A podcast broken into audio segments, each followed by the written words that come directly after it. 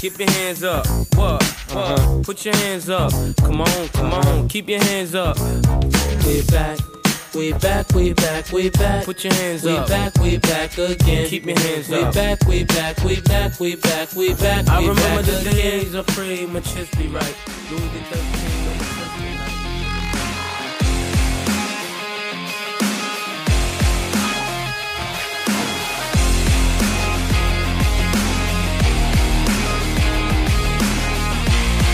It is so great to be back. Hello to everyone once again, and welcome back to an all new episode of FEWERcast, our Film Effect Weekly Entertainment Recap podcast, providing you with the week in entertainment news as told from our full Film Effect point of views. In case you forgot about us, I'm Ed. I'm Jocelyn. I'm Andrew. I'm Jeff. I'm Justin. And if you can believe it, it's a Friday once again. Okay, before we dive into the format, I want to welcome everyone back to the podcast once more. And then I also want to let our listeners know that with our return back from our brief hiatus, we will be slightly tweaking things a little bit. So bear with us. We're going to be accommodating something for everyone with the show now. What I mean by that is now we'll be catching up with everyone individually after the intro and just talking about how our week's been and everything going on, giving the audience a more personal experience because we're all friends here at the Film Effect, and that goes for the listeners and the hosts. And I want everyone to feel like they're hanging out with us with every listen. That's all. And then we'll be talking about all the news from the week in entertainment, like we did before, aka the drip. And then we'll be expanding the conversation and having a weekly discussion about a topic that's related to cinema each and every week, one topic per episode. It could be a variety of things. There's so many things for us to talk about, such as today when we have an intelligent conversation about what actually makes movies good to us. So we'll be doing that each week right after the drip. So that's basically it. And then the rest of the format remains the same coming attractions, recommendations, wrap up. Another change going forward is the addition of another Film Effect co host. If you've listened to our Jaws episode from last summer, then you've definitely heard this person before. Ladies and gentlemen, kids and heroes, everyone, please welcome our newest Film Effect co host, my good friend, Mr. Jeff Phillips, aka Rex Golden, aka Sam Raimi in the flesh. Welcome to the show. Yeah, and it's it's fitting too because today is the twenty. where is it? What, what is the? an- It's I know it's 45th. the anniversary of the release No. of Jaws. 48th. 48th. Forty eight, 48th. almost fifty years ago. It's hard to believe. Because it's the 45th anniversary of Jaws 2, if I'm not mistaken. I think that came out in 78. But I digress. But yes, Jaws. No, it- Jaws. Jaws came out in like '77. I thought. Jaws 2. Jaws 1 came out in 75. Okay, yeah, that it's makes more seventy sense. then. five because I'm I'm forty eight. It came out like the year after I was born. And Jaws 2 came out June 16th, 1978. So that anniversary was a few days ago. Well, goddamn, pal, I'm usually really good on release dates as far as the year Not goes. today. But I guess I was way off with that. Not today. But yeah, ultimately, I just kind of wanted to get Jeff on here, and what's going to happen down the road is him and Corey are going to be kind of just going back and forth, piggybacking off one each other, off of, off of each other, being my co-host. Um, just because I want to give Corey a break, I personally feel like he deserves it, and yeah, that's all. So welcome aboard, and then you'll be here with uh, all of us each week for FEWERcast, like we all do. Other than that, gang, how we doing? Good morning, everybody. I'm Chuck Woolery. Let's get personal. Good. Yeah, Pretty good. Swell for sure. how's everyone been enjoying their summer so far? I'm just happy I don't have to drive my kids to school every day. It's nice not getting up early and having to get them ready. And it'll be over. I feel like I know haven't. I feel like I haven't had that summer feel quite yet, but it'll hit me for sure. You are Fair right about that, man. Like I, I don't. This is the like the most spring summer ever. Yeah, You know, like it's just it just hasn't gotten like super hot. You know, like the days when you want to use the pool, it's even if it's like 80 degrees out, it's still windy. You know what I mean? It's just not. It hasn't gotten like super hot and stayed hot long enough, you know, to really feel like summer. And then we are about to get hit with like a week of rain. I mean, and it's like the middle of June. Like, when's when's my hot weather coming? I still have to debate whether I'm wearing shorts in the fucking morning or not. That's weird. Yeah, I know. like I say, it feels more like like like early May than it does like the middle of June. Yeah, I, I was def- I was thinking the same thing. Um, except yesterday, I, I, I went down to uh, Like yesterday was hot. well, yesterday I went to Fort Howard and went for a hike, and I took a pre roll with me, and I went to smoke it, and I, I, I took two hits and I put it out because it was so hot I wasn't even enjoying myself. I was just like, this is brutal. I'm going back to the car in the AC and going the fuck home. I'm not even enjoying the walk today. And that's saying something because I fucking love Fort Howard, but it was just not happening. It was just really hot and sticky. It was really humid. Well, too. smoking in the heat is also like the fucking worst. Well, you just- get that like Damn that brain Just dead feeling. The, the the the entire experience. The moment I got out of the car and put my AirPods in, I was like, uh, "This is going to be one of those days." Like I can feel it. Like I'm just, it's everything sticky and shit. And me being an asshole, I'm always wearing my my beanie, so that didn't do me any favors. So yeah, it was just it was off, but it was it was hot. But I agree. Other than yesterday, it definitely you know it'll be July next week, and we're still sitting here like, come on, summer, and saying something. I hate summer, so I'm okay with it. I'm ready for fall. Oh yeah, give me the fall. you're you're one of those people. Yeah. I love, love the fall your- because of Halloween. That's it. it. yeah, really. And, and hoodie weather. But other than that, yeah. I mean, I'm happy with the green and the flowers and everything else I get to have. I get to hang out outside without freezing my ass off. It's wonderful. Yeah, yeah. But yeah, I mean, I guess I've just been, uh, for the most part, just working. I mean, I, I, I legitimately can say I love my job because I have, I can just pretty much work my own schedule, and I have the opportunity to bring my daughter with me.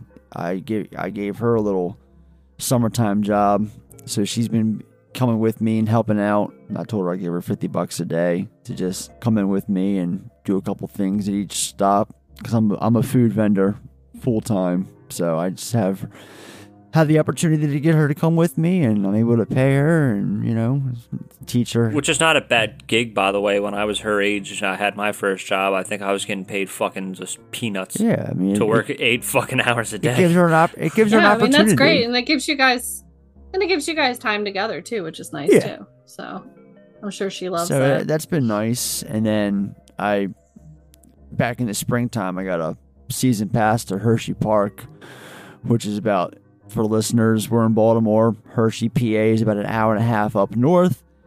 And tomorrow I'm going again, and it'll be my sixth time going there this season. So I've just been going up there and riding roller coasters and enjoying that.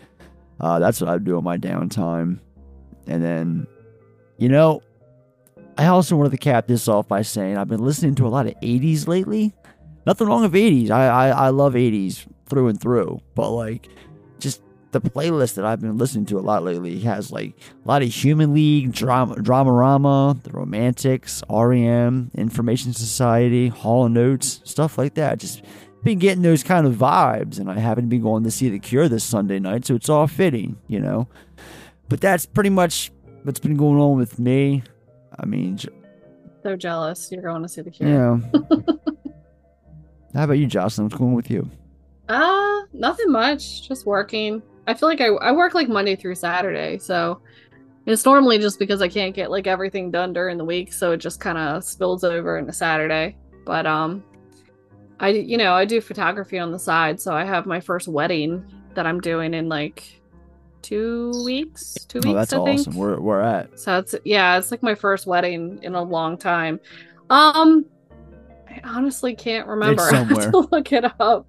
I think it's like Centennial Park actually. Oh, it might be. It's at a park. So I'm not looking forward like I'm hoping that the weather is gonna cooperate and it's not like disgusting hot mm-hmm. because you know, hot days are as good if you have like a pool and you know, not for like working outside in the heat. So I'm I'm hoping it cooperates with us, but I don't know. We just we've just been watching movies. We like to have lazy days in the summertime and play video games. You know, we're really huge gamers in my family, so we're usually playing like Call of Duty or Fortnite with the kids. Yeah, that's what I did the other day. I just sat back and just had left myself a lazy day and watched a bunch of movies. Like I watched like Frankenstein, Bride of Frankenstein, fucking Dracula, and then um French Connection. I watched just a, I, I marathoned like four or five movies the other day. It was on Sunday. Yeah, I saw you post about it. Yeah, we had one yesterday. Um, Nola had to have a tooth extracted before she gets her Invisalign. But um, yeah, yesterday we just sat around doing nothing all day, and it was like because I couldn't work because it was um Juneteenth, Mm. so we all National had holiday off. now. But um, yeah, and well, and it was Greg's birthday too, so it was kind of nice. Um, you know, just kind of hung out. But it was nice just like not doing anything, just like shutting my brain off and just laying on the couch and just watching Oh, yeah. movies and you know. It's it's rewarding too.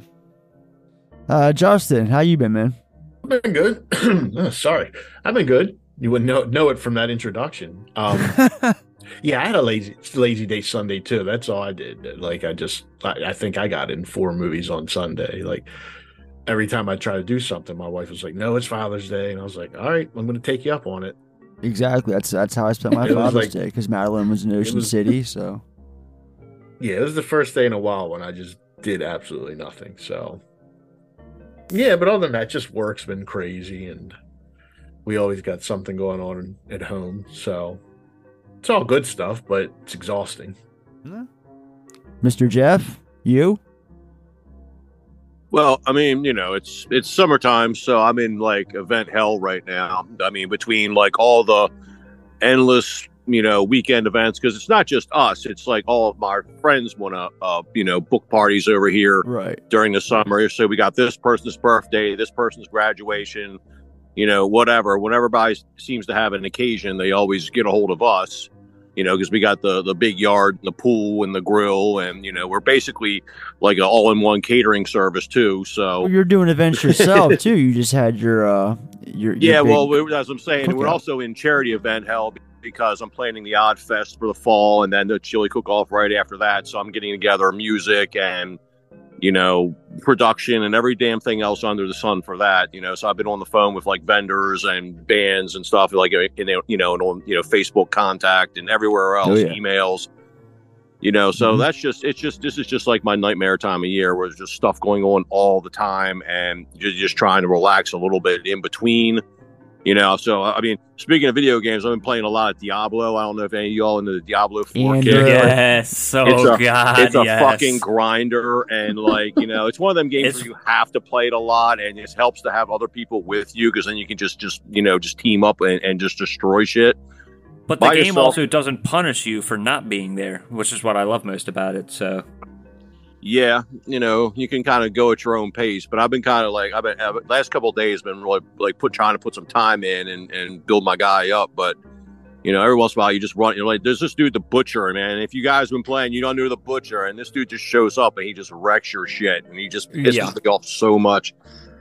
And it's like I feel like I every time I feel like I'm I should I should be strong enough to take him this time, and he just owns me. Like he just fucking he just smashes me.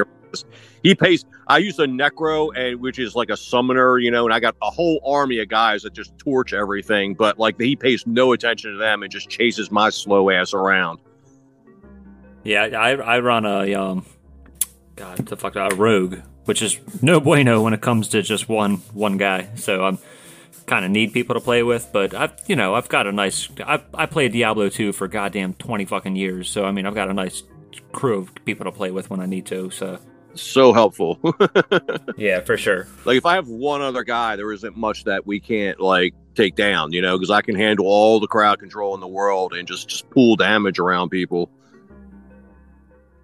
Andrew. Yeah, they they did a fucking uh, a magnificent job with this game though. Go ahead, what you I was just gonna ask what's going on with you. I mean, you know, working, playing a lot of Diablo 4, like Jeff was saying. Um, been trying to get out a lot more. Like on my days off on Saturday, I'll go out with my roommate and his fiance and their kids, and um, also helps my roommate is my best friend. So you know, we'll go out and we'll try to do different things. Like we went to the aquarium, we went to the zoo.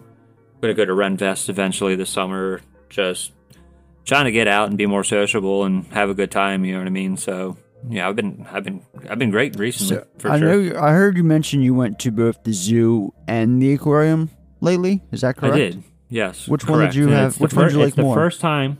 It's the first time I've ever been to the aquarium. Oh, really? No way. Get Uh, the and fuck it's the out of here. That was not your first hun- time. It had to have been. Field I, I don't remember a fucking thing about that. I, I know. I never really went on them. Really? I went to the zoo on a field trip, and that was the last time I went to the zoo. So that's probably twenty fucking some odd years ago. I don't remember anything about the zoo. I've never been to the aquarium. I like the zoo a lot better. I think the zoo has a lot more to offer. I think it's a much bigger area, and it's so weird. And I was talking to Scott about it. Like the zoo is in the heart of West Baltimore. Yeah, Druid Hill. Like, like a, one I of know, the you never one of the it's fucking there. worst cities in the fucking planet, and it's you would never ever know that as soon as you walk through those doors. You would not know that. So I enjoyed my experience. It was very nice. It was not something that I thought it was going to be, and it really, I, I had a genuinely good time to the point where we made our rounds around, and then we looked at the map on the way out the gate, and we were like, "Oh fuck, we missed this part," and we doubled back and went there. So Mm. uh, very good time. It was worth the money too. I think we went in at like 10, 11 o'clock. We didn't leave until like four almost. So for twenty six bucks compared to the fifty you're paying at the aquarium, trust me, if you're picking between one of the two, go to the zoo. There you go. If you're ever in Baltimore Yeah, and you're it's, it's picking between the aquarium. You always got those high dollar animals up in there. You know, it's the, all the other exhibits that they have going on, and the Sure, it's dolphins the and upkeep. everything I- else. It Yes, is yes. expensive. I used to work at the aquarium. I got got in a program went right out of high school, and like I've I've done all the behind the scenes stuff. Like I've done like you know like where they, they like where the shark tanks are. They actually Yeah. have like little catwalks that go above the tanks. You can't see them, and it's crazy when you walk on them because there's pipes like going all through it. And at one point, you know, I'm, I'm a pretty tall guy. I bashed my head on a pipe and almost, you know, I fell and almost rolled into the damn tank. You know, like, Oh god. yeah. And that was while they were Hmm. feeding on, you know, like 'cause we, they, we were, Yeah. like while we were like still like you know interns basically, and they, they they were just taking us up there. It was like, oh, let's watch a feeding, you know. And the guys like, you know, they basically put like meat on hooks and to send it down each shark at a time. That way, they make sure that each one gets their their their their food, you know, because otherwise Yes. they'll, they'll just fight over it. It's funny though because when we were at the zoo, the, there was we went into this exhibit and there was a bunch of bats in this one cave, and they're just like flying about like hundred miles an hour. It looked, and then all of a sudden I turn I turn around, I'm sitting there, I'm talking to somebody, and then I turn back around, and the guy there's a guy inside of the cat or the bat cave, and he's just feeding them or whatever, just getting walloped by these bats. You can literally hear these bats just smacking against this dude's face. I was like, this is the worst job in the fucking world. I get smacked by bat wings for a for a living. You know what I miss about the zoo is the hippos, man. I was r- so disappointed that they got rid of them, you know. And apparently, I, I checked with people, um, and, and and it's because of the upkeep. You know, they they they need the water and they eat so damn much that they just couldn't afford them anymore. That was just, just one of the bigger disappointments. It's disappointments in my life. That like, you know, it's like it's worth. I guess it's worth going down to Washington Zoo to get see them and the pandas, but like. Yeah, pay nothing to go in too. Just got to find parking. Yeah, pay nothing. Correct. That's where we're gonna that's go. what, well. That's next few be weeks. careful. That's where they get you is parking, because parking's like forty bucks if you park in the it. It's free to get in. Bucks to park. yeah, that's where they fuck you. But And you uh, still got oof. If you have a Baltimore Zoo membership, you get parking free. Well, the, we're talking about the DC nice zoo. I was out. We, we went down there like f- No, no, no, no. If you have a membership to the Baltimore Zoo, you get parking free at Oh. the DC Zoo. there. There's a perk. Yes. Yeah, I used to be a nanny, so we would. That makes They sense. had a. Yeah, they had a, a membership for both, and I used to take them down. The, well, when Greg and I we used to go every year to the DC Zoo, she'd let me use her membership for free parking. Andrew, It's riddle me this. Uh, coming from someone who has not been to the Baltimore Zoo in like 20 odd years, probably more than that, probably 25 at least. Um, do they still have the the tree that you go into and there's a big slide that you can slide down out of? Like, here's the, the kids Uh, section. Yeah, yes, and it's funny you say that. I'm not going to mention names, but somebody that we went with, they were they were playing around and whatnot, and didn't realize there was like a fucking uh, like a side stairwell because there's two ways to get up. Right, I remember there being There's two the ways. outside, which is obvious, And then there's the spiral stairs that you can go in from down there and whatnot. And they didn't realize that people could come off from there and it like scared the shit out of them or whatever. That's funny. All right, well, uh, let's talk film. I may have some breaking news for you, Elliot. All right. So the Flash opened this past weekend to a measly $55.1 million. Guys, I swear to God, three, four weeks ago, this fucker was tracking 130 million. What happened? What I read something. happened? I forget where I saw it. It was talking about how off tracking has been. So it, like broke down, and I don't, I didn't like reference, you know, fact check it to, to see if it was accurate. But this, let's just assume it is. It was saying how like all the the big movies of the year, like the you know Fast X and the Flash, Mhm. and I forget there was one or two other ones that were you know tracking high Indiana Jones, probably. underperformed. I, I think that was one of them. Yeah. Um, and how all these movies that tracked low just way overperformed. So it's just like everything's all out of out of whack. It's, it's like polls. Like you just can't trust polls anymore. Apparently, Right. uh, tracking's going through a similar thing. Because I know right around the time, right around last Friday when the movie opened, I was hearing that the window was around 70 to 80 million now. So it lowered, it dropped. And I was like, okay, so that's like Fast X numbers. Hmm. And then I see the total one Sunday 55 million. And like I did a double take because I never would have guessed that low number in like my wildest dreams. Like you had the return of Michael Keaton after 30 years.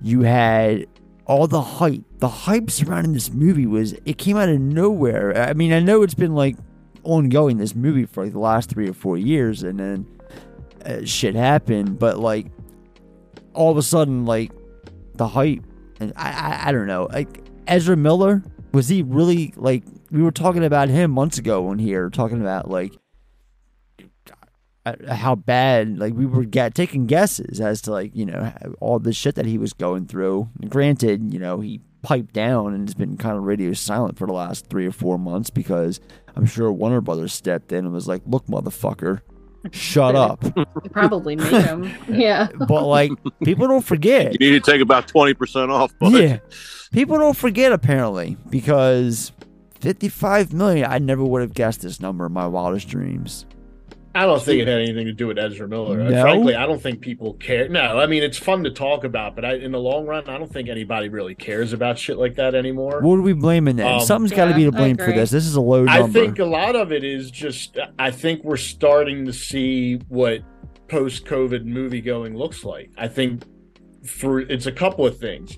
Think about the past couple of times that just you and I have gone to AMC around by us, which is like the, a, a big movie theater. It's not like Right. uh, you know, like the second run theater. Yeah. It's the big theater around it's here the big multiplex how how fucking just bombed out that place is once you get in there like it, all the magic of the movie going experience is fucking gone like it's just the movie Yeah. itself like you know like it used to be fun to go get get your food and your drink like that not only is it just ridiculously overpriced it's a fucking hassle just to get it now. Like you know you got to i mean you just order a soda, you got to wait behind all the people that ordered food for them to get their thing first. They, i they agree just that's up the whole bullshit Oh, yeah, system. like that. that's bullshit It was, it was so much quicker when they had real when they had people real working teenagers there. working behind there. Right. Right. Now you got like an automated kiosk. Exactly. I mean, I can't really speak on the prices because let's be real, the prices have always been fucking ridiculous. Yeah, they've, they've never been great. right. But I think you you're kind of onto something there, Justin. Not only that that that part of the experience has gone down, but you also have like the the whole you know like how quickly movies transfer over Yeah. to on demand at this point in time. It's and everybody's ridiculous. homes are like pimped out with nice systems Right. at this point. Like everybody's got a big TV. It's like you know you go to a movie and you get past the the whole the lobby, which sucks now, and you get into the movie itself, and it's like just people talking throughout, or they're on their phone, like teenagers who don't know what movie going etiquette is, and they're on their phone during the movie. It's just like somebody kicking your chair. right. I just don't even want to fucking bother anymore, man. I'll just stay at Somebody home. throwing popcorn How at much- you, like I Well, then, experienced. how I think much- there's more that factors into it though, like because because I mean you know when, when you know, before I heard the number because I figure you know any big release you're probably going to get get close to 100 mil no matter what. So that was 50 some is, is kind of surprising, but my thing is like okay, one it's the Flash. You know, nobody really gives a fuck about the Flash. The Flash is, you know, like a side character. But the I movie wasn't. That's The no, Marvel- the But they Flash is were my favorite. marketing the DC movie You know, around character. runs the really Flash. they were like, marketing okay, you around know, like- Superman more than. not a not a not a huge deal. I mean, and then you have the whole stigma with the DC universe, with you know, like they just they just compared to Marvel, they just haven't been stacking up as, as well. You know, so I feel like people are just kind of turned off by it. Like, okay, I'll go see the new, you know, something that has Batman in it because Batman's kind of like the, the the the you know like the workhorse of, of that franchise. You know what I mean? Like Batman movies, people will always go see. You know, and Superman, okay, probably, but the rest of the people, it's like, eh, you know, like, do you really need a standalone Flash movie? No, I'll probably just catch that at home, you know, when it comes to HBO or whatever later on down the road. I mean, with everyone, yeah, I think there's a lot of that going with on. everyone claiming how much they love Keaton and everything, where are all those people at? Where did they all? Uh, I I guess they're all like us, just a little bit older, all and they're waiting for it to come out digitally. Because let's you bring up a good point with that. So here we are, as of recording. This is now where it's June twentieth. Exactly two weeks from today is the Fourth of July. Who all wants to bet with me that we'll be seeing this pop up on Vudu and Google and YouTube for digital early purchase or rental for 20, 25 bucks by the 4th of July. I don't think Oh, so. yeah, No, I do. I hope not, because I'm paying money to go see it this I don't think so. No, I, I do have a few things to say about So I'm this. a Three little on points this I want to island. make. Hang on, Andrew. Hang on. Let's just let's, let's close this conversation off real quick. So I'm a little on this island then. So I'm the only person that's betting on that because I'm telling you guys right now. In No, I two agree with you. I- weeks, I- it I will can be see on that Vudu by the 4th of July. This fucking movie will be on Vudu because Warner Sure, if it Brothers keeps putting up shit is going to numbers. want to reclaim. But what are as the much uh, as what are they the Fourth of can. July releases? Because that's a holiday weekend. What's going what's it going up against? That's the question. That's a good one. Well, Would At you that ask? point, you might just cut your losses and like just say hell with it because you're probably done by that point. If so, there- there's some bigger movie coming Well, out. the next big movie is Indiana Jones, Which and that releases comes out next Friday. No, it's June. And that- June 30th. again, That's that still comes a out July next 4th. Friday. Oh, is it next Friday? Oh, okay, yeah, yeah, yeah. I've got my dates all fucked up. Um, that's the next big release, in my opinion. Uh, uh, after that, it's like the big Oppenheimer and, and Barbie duel. That's oh no, Mission Impossible. Ah.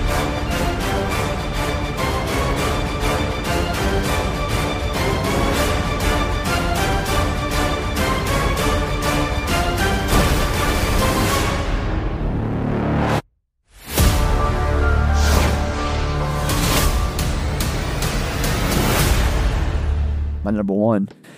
But anyway, back on track here. Um, the conversation at Bay. Um, yeah, I, I don't know. I'm still kind of speechless that this film may only made as as little as it did.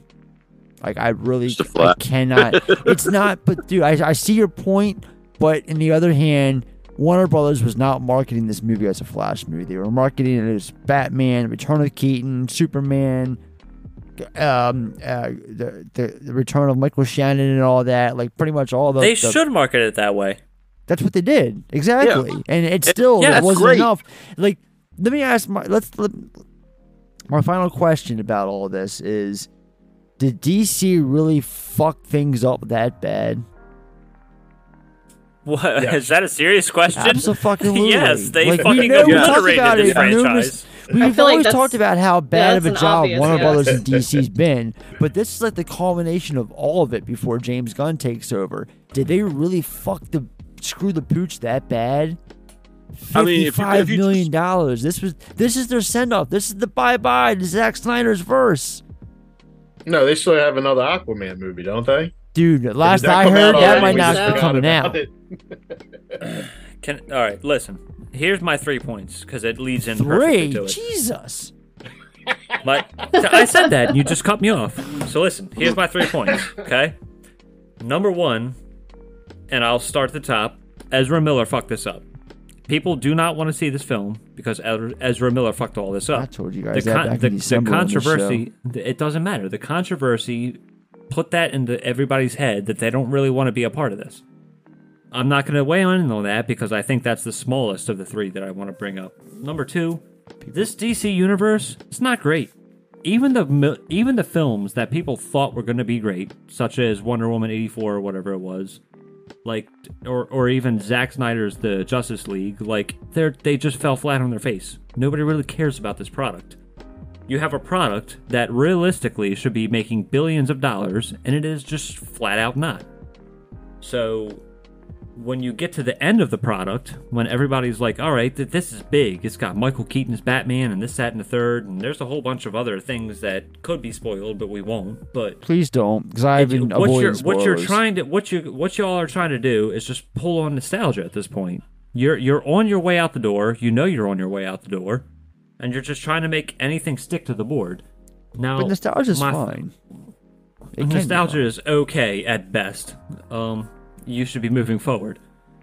I agree. Um, and the third thing that I want to compare to, and I hate to compare, but like you're nowhere near Marvel numbers. Not even in the realm. Not anywhere Even Marvel's close. numbers aren't the best these I've, days. I've I've said it, and that's that's the point that I'm getting at. Even Marvel's numbers and theatrical experiences these days are lackluster as fuck. So I just think that it's we're done. We're burnt out. We're in the end game now. Yes, us that were in our fucking parents' goddamn bedrooms or whatever when we were young, reading comic books, hoping for this all to transpire into something. It transpired into something, and then it moved forward, and we didn't follow it. And I feel like that's the bigger problem with with everything. Like, we're we're still hoping for that end game, you know, blockbuster, Feeling. but it's never it's never gonna happen. You know, it's and I think that we should kind of give up on that and not compare everything to that. But even in the realm that we're in, like what we're even producing is not great.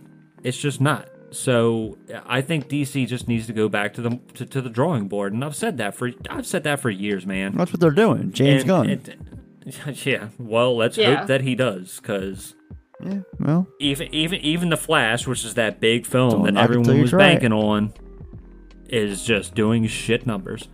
yeah. But the people that I know that have seen it have said this is one of the best comic book films they've seen they've seen since Endgame. So maybe that word of mouth needs to dig in, and maybe it needs to transpire from there. I've heard But I don't think it. I don't think it will. I've That's heard, all I'm saying. I've heard good reviews. I've heard bad reviews. So I'm just waiting to watch it for myself. Moving on then, because I think Andrew, everything you just said was a perfect little bow for that topic. So we'll end on that. And um, yeah, so also I was scrolling through the news today, and I saw that apparently Julian Sands still has not been found, and they have now resumed the rescue party for him. Now, this is a man who went missing. Was it before or after Christmas? Was it back around the holidays? January. Okay, it's right after the holidays. I don't know who he is, but I googled Oh, the story okay. just so I knew Julian we were Sands- about. But I think they I- said, I think they said that they resumed it though because the snow is starting to melt, and now they have.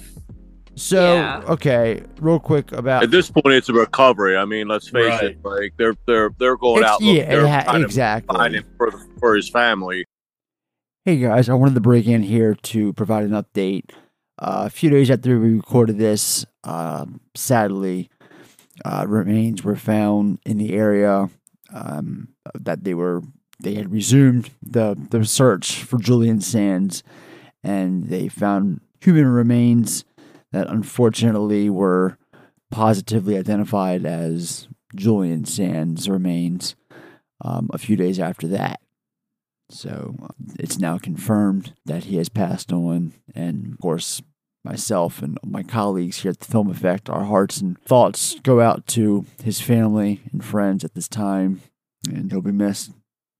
Genuinely good actor, as uh, we talk about. So rest in peace. Julian Sands is an actor. Um, I, I, I believe he's um, no, he's he's he looks Swedish, but he's English. Uh, he was in uh, there's a series, a horror franchise called Warlock, that he was in from like the late 80s early 90s that's where I, Warlock. that's where I remember him from at first that was when I first saw Julian Sands He's in arachnophobia, right? and then arachnophobia Yeah. he was in that He's a naked lunch. too. Naked what I know him Lunch, and then years later, like the last movie I saw him in was Ocean's Thirteen. He was like Al Pacino's like tech person, um, or what have you. And then the, over the last decade, he's been pretty much doing the horror circuit, doing conventions, and um, it sucks. It's it's it's sad. Um, you know, I don't want to you know, put say anything because he's you know obviously still he has not been recovered or found or he's for as of this recording search party's been sent back out they he went missing back in january after going out for a hike in um like the san bernardino valley and um yeah just hoping for the best that's that's all you can do in this situation because i personally for one um I've always thought Julian Sands was a fine actor. You know, it's it's really hard to judge his range when you only know him from one particular genre.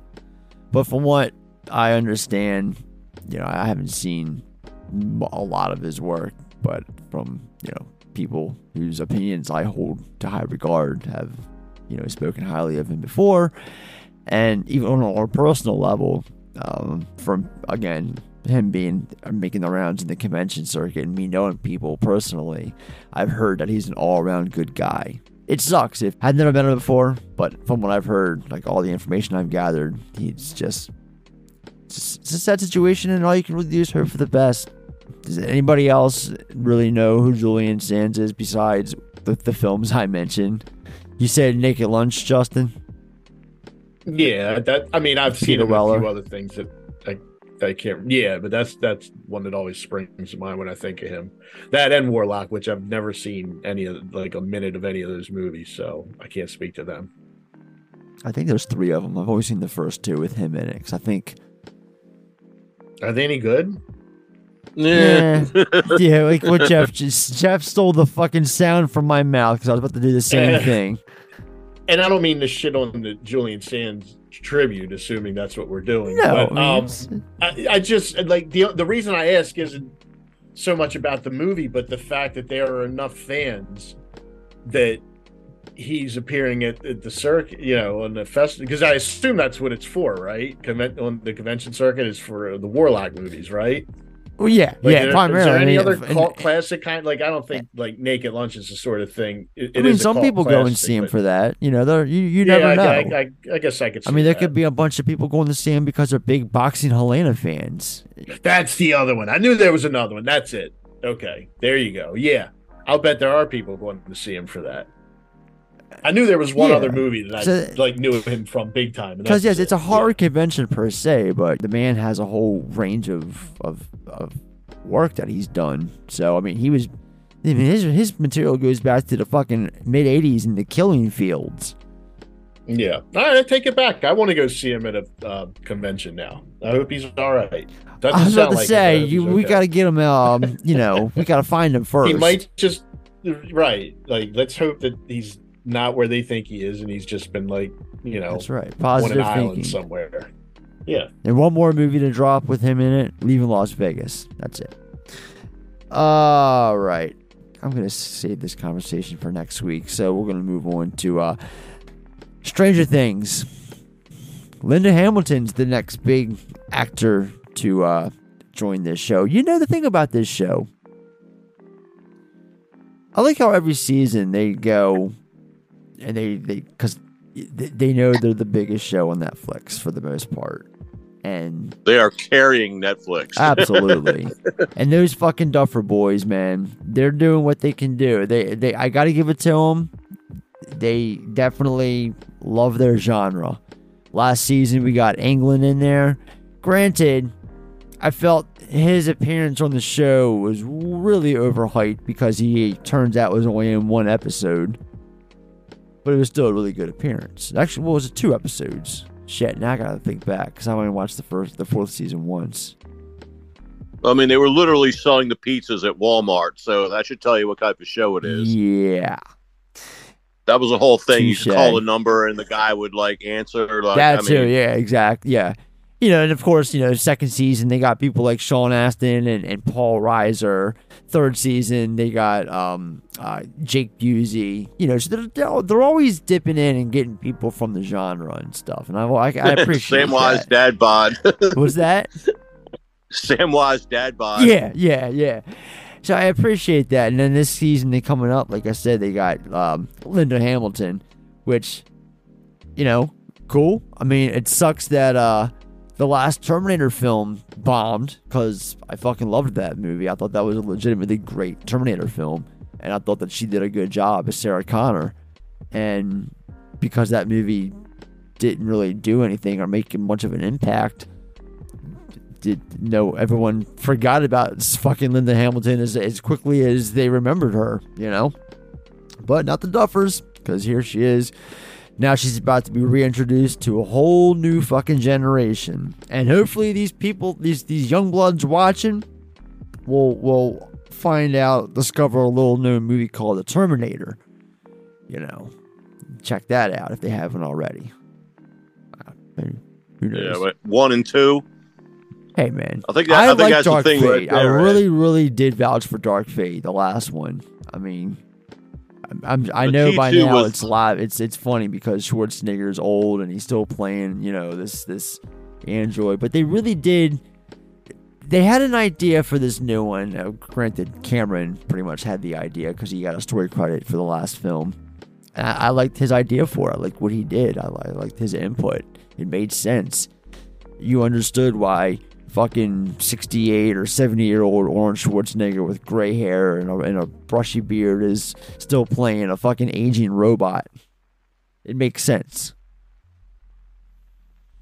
And the the the CG work for bringing back Edward Furlong and making him look like 1991 Edward Furlong, fucking spotless. That that beginning scene, that opening, pretty brutal. Has anybody ever seen the new Terminator besides just me, or am I the only person here who's seen this movie? All right. Negative.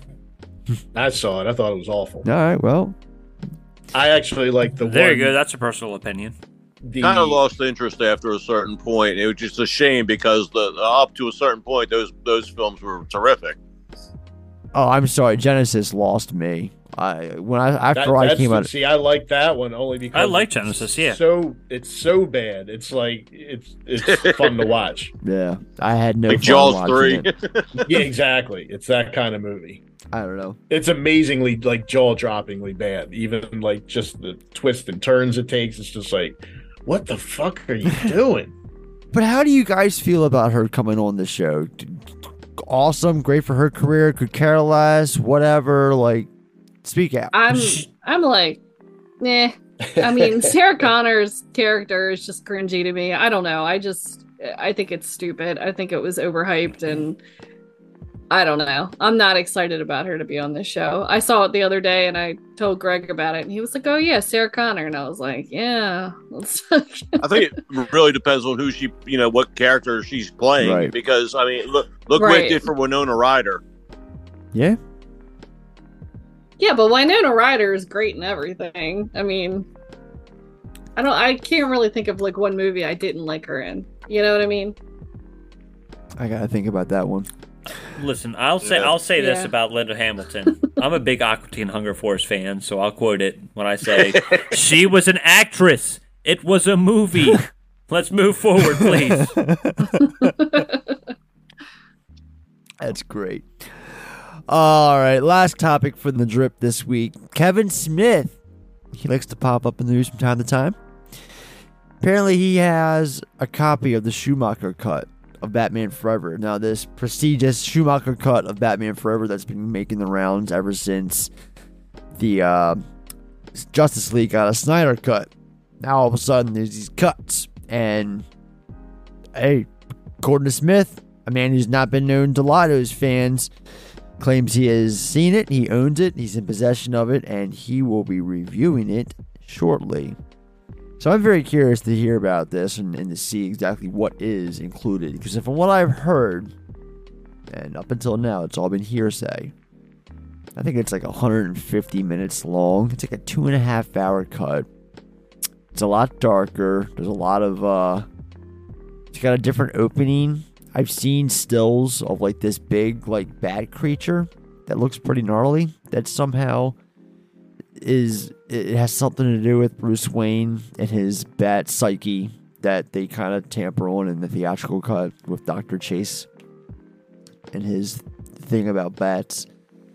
But yeah, um I mean, I'm curious. I'm not to lie. I've been hearing about this cut for better part of like a decade or so, ever since it was just rumors and little grumblings and stuff. But uh, now that it's an actual thing, if Kevin Smith owns it, there's no doubt in my mind that within the next calendar year, we'll all be watching it as well. And if that's Warner Brothers, they can do the same thing. They can put it out on Max. Or We said the same thing about Friday the 13th Part 7 unrated for years. what about Part 7 unrated for years? I don't know. We said we had our hands on that, and we've never seen it. It's been a bonus feature on like every fucking copy of the Friday the Thirteenth collection that's been out since like the last, but the that Paramount's put out for the last twenty odd years. Man, I don't buy that shit. I just know what I'm talking about. What do you mean buy it? It's actually on there in physical fucking form. You watch it. I don't it. know. They just can't master it because it's off an old crappy VHS. There's no actual master or negative. This game could be better, but I get it. What? I don't even know what the I fuck you're talking about. I'm just saying. I'm just saying. Like, uh, do you think it's going to be remastered and put on DVD in like next year? Correct? That's what you said. Oh, no doubt. I I don't think so. Okay. I think it's all raw, uncut footage that you're not. Gonna How be able to long do you think with. it takes to fucking re- uh, remaster a movie, Andrew? You think it takes like know. years? Do we have an X-rated version of Friday the Thirteenth Part Seven yet? It's never gonna happen because there's no negative. It fucking burnt down in the fire back in the 90s. Yeah, radio silence, exactly. Yeah, anyway, bet. I bet. Schumacher cut, Batman Forever. Where does everybody else stand on this? Um, everyone, everyone else can chime it. in, you know. Yeah, I mean, I I would definitely watch it. I Have- did you, you know, know like did you know this existed? Have you, or this is the first you're hearing about it? I didn't. I didn't know it existed. I mean, I'm not like a big fan of Batman Forever, but um, but I'll watch it. I like I the, like, like the older Batman movies. I, li- I have a weird relationship with Forever. I've always defended it. I've always liked it, but it'll never be Returns. Who was that? Was that George? That was Val George That was Val Kilmer. Val Kilmer. Okay. Val Kilmer, Yeah. Nicole I think it's the worst Batman movie, but I Of course you do. I like Yeah. it. You hate it. It's it's all it's even worse than Batman. I, I actually Batman and Robin like it's like uh Jaws three, like we were saying earlier. It's one of those kind of the Terminator Genisys. It's like it's so bad that it's fun to I mean, watch. you're also an Exorcist Part- 2 defender, so. That's right. I defend a lot of shit like that. No, But I gotta I- say, and I know Batman Returns, or I mean, uh, Batman Forever has its fans, but I that's a lousy fucking movie. I'm sorry. It is, but it's I- at the I same agree. time it's also like super self-indulgent. They basically just brought in Tommy Lee Jones and Jim Carrey and just let them go bananas, just be as like crazy as they wanted to be. And it's you know, with the, the characters they played, and you know, it's it's so over the top. I mean, in one hand, it's it's it's cheesy as fuck, but at the other hand, it's like it's fun to watch. It's got a badass that's where I'm at with soundtrack. Come Robin. on, guys. The soundtrack's Seal, great. U2. Hold me, thrill me, kiss me, The- kill me. the soundtrack oh, is oh, and the soundtrack has the Offspring covering the fucking Damned. So there's that. yeah, That's the best Is that the about one it. with um, Smashing That was Pumpkins? Batman did? and Robin. That was the end. This is the beginning. This is the oh, end. Oh, okay, yeah, yeah, yeah. I knew. I yeah, that's a great fucking song, but I knew it was one of those movies. I just couldn't remember which one. Yeah, I had a weird music video where they're all flying around in like the air, and there's like clips from the movie playing in the background and shit. that was weird. Anyway, all right, let's move on then. We can wrap up that conversation at bay.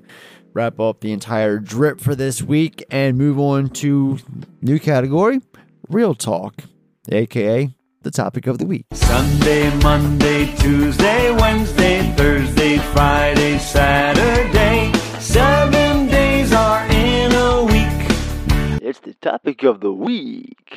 So, crew, I ask you all, what makes a good movie good?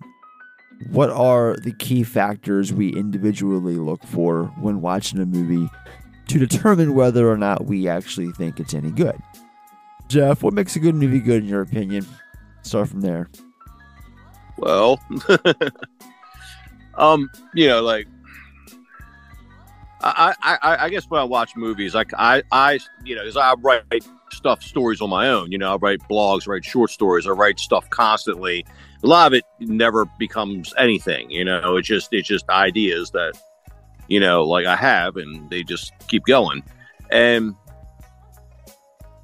I look for really the writing. You know, my, my two biggest things are one, like the idea behind it. You know what I mean? Is it a good concept? Is it something that nobody else has done before? That's the main one for me. It's, it's like, is this something new? Is this something fresh?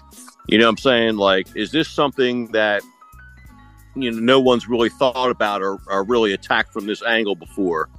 So that's that's the start of it then after that it's all about the writing like do they do it well? Like there are a lot of films out there like uh, event horizon comes to mind. Because i thought the concept was fucking brilliant but like some of the writing and the the way it, it played out wasn't like the best you know? I feel like it, it, it could it could you could do that better you know? Like it's the concept was fucking brilliant. You know the whole you know humans are fucking around and they make an interdimensional portal that they don't understand and it takes you to hell you know of all places. It's like oh yeah by the way like hell is one of the dimensions you can go to when you travel interdimensionally. You know so i thought that like some movies have like a great concept and you know fair to you know poor execution and then others like great concept great execution and everything else is just a lot of uh, uh, borrowing. You know, like a lot of of, of so. I mean, these days, so many reboots, so many like, oh, I've seen this movie, you know, fifteen times before, but it I, I liked it better when it was called this. You know, I'm saying I see that all the time. Like like. What, what was um I'm trying to think of the, the fucking name of the movie because um, on a fucking um Get Out everybody loved Get Out. Okay, Get Out was awesome. You know, like it was it was a good movie. I liked it better. It was called the Skeleton Key. You know, like I feel like they did. They basically take took the same concept and you know, and kind of you know, it's close. It's close enough that it's like okay, the Skeleton but Key, uh, Skeleton Key wasn't a great movie to begin with, but same is same concept, just better execution. So there's, there's so much borrowing that goes on. That's why I'm always looking for something. It's like, wow, here's something I've never seen before, and they did this extremely well. And that's that's kind of a unicorn these days. So that's really where where I set the bar, you know. And it's uh, and then below that, I have movies that are just worth watching. It's like, okay, this was pretty good. This was pretty interesting. The writing was good. The acting was good. You know, it, it made sense it didn't fall flat on its face. They didn't leave you like pissed off when you left the theater, when you left your, you know, when you got up. Like, well, I'm glad I just wasted two hours on that. So that's where I'm at. I'll start off by asking actually, what does everybody think is the most important aspect? Would you prefer good directing, good screenplay, good performance, good dialogue? Like, what exactly d- does everybody feel I guess that's more of like a group question, but how does everybody feel about that?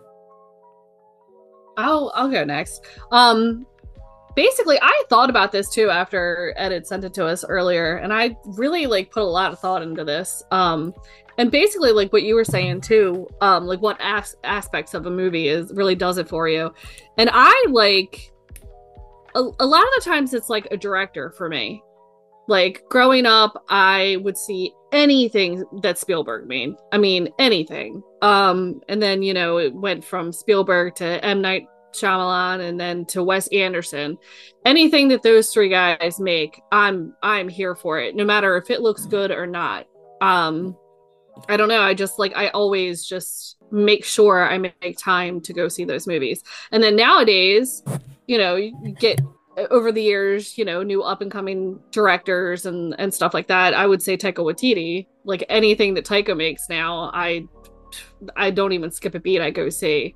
Um, also, I think a lot of like like trailers have a lot to do with like a movie that I see too. If the trailer's good and it kind of draws me in, I'm gonna go see it. But if a trailer is like god awful to me, if something can't hold my interest for two minutes, I'm like, no, fuck that shit. You know, like I don't want to see it. So I mean that's that's kind of like where I stand. And obviously like actors that stand out to me that, you know, I, I like I've seen in other movies and I knew that they've, you know, kind of proved themselves. But um but that's I mean that's kind of where I am. I I mainly go for like the directors in all honestly honesty.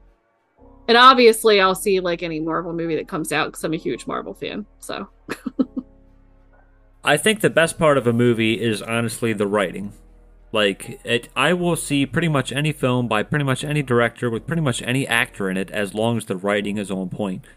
One of my favorite films, actually, of the past, I want to say 10 years, is Mud, which I, f- I find it hard to find, like, come across somebody that's actually seen that film. It's a Matthew McConaughey film. It should be a very famous film for most, but a lot of people that I talk to haven't seen it. Mud is just a fantastic film, and it's it, there's nothing like that jumps out. There's no banger of a scene that you put up for the Academy Awards. It's not like it got nominated for anything, but the delivery, the acting, the writing, it was just all there and it and it worked so well. So I feel like the writing for me is where movies are really the make and break. Um, Drive is another one of those films where like a whole lot of things don't really happen in it, but the actual like story itself and the overall dialogue just reels me in and makes me want to watch it every time. So I don't know. I feel like it's I Yeah. feel like it's just writing for me.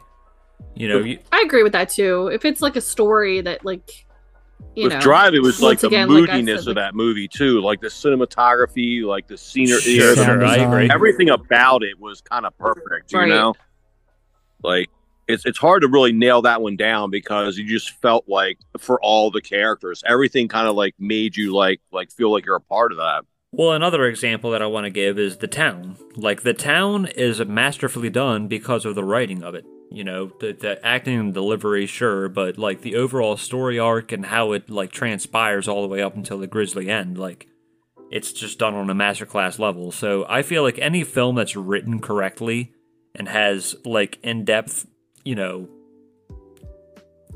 I guess delivery as far as that goes is what really makes or breaks a film for me.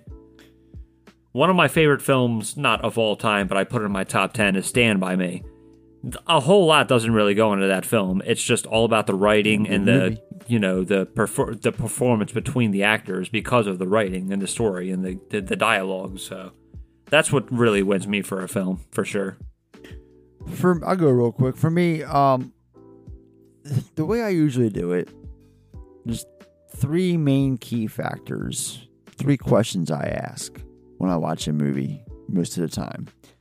Does it maintain my attention? How attached am I to the plot? What's the rewatchability like? Those are the three things. Acting, that's the name of the game. If the acting's bad, the chances are I'm going to tune out. Sometimes I base my opinion on how a movie looks, you know, because I'm really big on cinematography. And that also goes with sound. Sound design is key as well in, in, in times, especially if you're a big blockbuster movie, which nine times out of ten, big blockbusters know what the fuck they're doing and they usually nail that department. Nothing irritates me more, though, than obvious exposition dialogue. Like, writing is another key factor. I it just I, I cringe with when I have to be explained like when I'm spoon fed the plot from characters based off of just dumb conversations that aren't even realistic. Um and then how mm-hmm. well does the movie bring everything home? Gotta have a good ending. Ending, you know, it's it's gotta make sense. It's got you gotta land. You gotta land that plane, baby. And if it's a horror movie, then there's another set of factors that I watch out for. Mm, that's mainly the idea, the kills, and the villain. So all that goes into a movie. It's like a fine stew, you know, all the all these ingredients. But you know, I know that sounds like makes me kind of sound uh like I'm complicated. Not at all. I'm a simple guy, you know. I like simple things.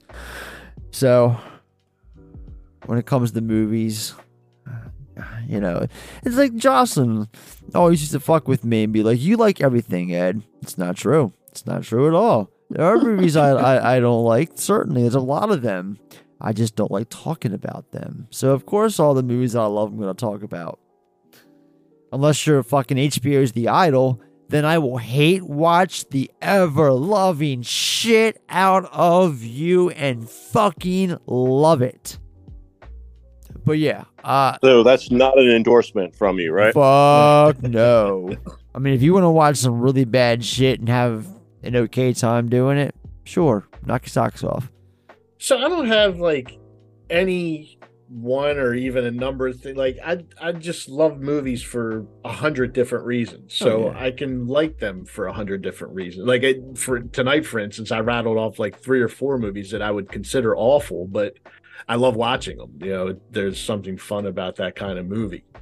Um, I, I'm more of a visual person than a story person. So, I mean, the best movies are when the two come together, but um, I'd rather see a beautiful looking movie with a poor script than something that's beautifully written but looks like shit. Um, my interest will be maintained more by something that's at least visually stunning. So, um, but yeah, I mean, I don't, you know, I, I love like high art movies and I love just like the lowest budget pieces of shit. You know, it's, it's a lot of the stuff in between that I have a big problem with. So that's why I like talking about the current state of, um, Hollywood filmmaking, I, I don't have a lot to say a lot of times because it's just, you know, people talk about like the 50s being the worst period in movies or the 80s, which I don't understand. uh, Probably because I grew up during that period, but I'm just like, how can you think the 80s were the worst? Um, I know who the hell you know, says that. it was very cool. Well, that's like Tarantino's big rap is how bad the 80s were. And it's like, Oh, it, it was corporate driven. I'll give you, horse, Tarantino. but I mean, but there was a ton of great movies that came out during that period. Um, Right. I, I think right now is the worst that it's ever been. Like, not only in my lifetime, just in the history of film. I, I just think it's at an abysmal point right now. I can't say it's in the worst, but I can agree with you that it's in a bad space or a bad place. it's pretty bad. It's in a bad place. I can't say it's the worst though. I mean, I don't know, man. At this point, you get a lot of reboots and a lot of not even that, and not hmm. just as necessarily reboots of something that already exists in in name, but like just the same concept, just getting beaten to shit. You Yeah. know, like it's, it's like oh, I've already seen this movie five times. It just had a different name, and the other ones were better. You know, like this is just like like, I feel like people have kind of run out of ideas and and that's unfortunate you know that's why i always look at the writing and if i'm looking at something new because you know i feel like people should be able to come out with with, with new ideas with- Absolutely. with, something that hasn't been done yet and instead we just go back to the classics okay well we know we can make money off of this and a studio will go for it and i think that's kind of like where the lapse in the artist art in the art it comes in because you're not it's like you're not like trying to really break a new mold anymore. You're just like, okay, well, we know this this type of film will sell X amount of tickets, so we're gonna go with that. Right. Yeah, people have great new ideas all the time. Studios won't finance them. That's the problem. You take a bomb idea to a fucking head of a studio, and it could be the greatest idea ever put on fucking paper, and they'll look at it, look at you, look at it, look at you, and then ask out loud, "What was the last time we remade A Star Is Born?" Because I feel like that's a fucking movie that, like, every year, an example of a movie that, like, every 20, 30 years, like, there's like a contract or a clause where, like, that movie has to be remade.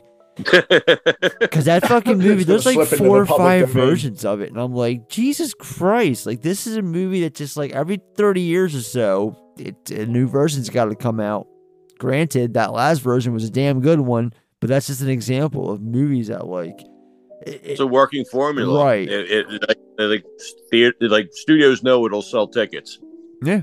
Yeah, and that's the thing. Studios studios aren't run by patrons of the arts. They're run by businessmen. That so all They're they care by about is making money. Yeah, they're just that- like, and I'm not saying that as a.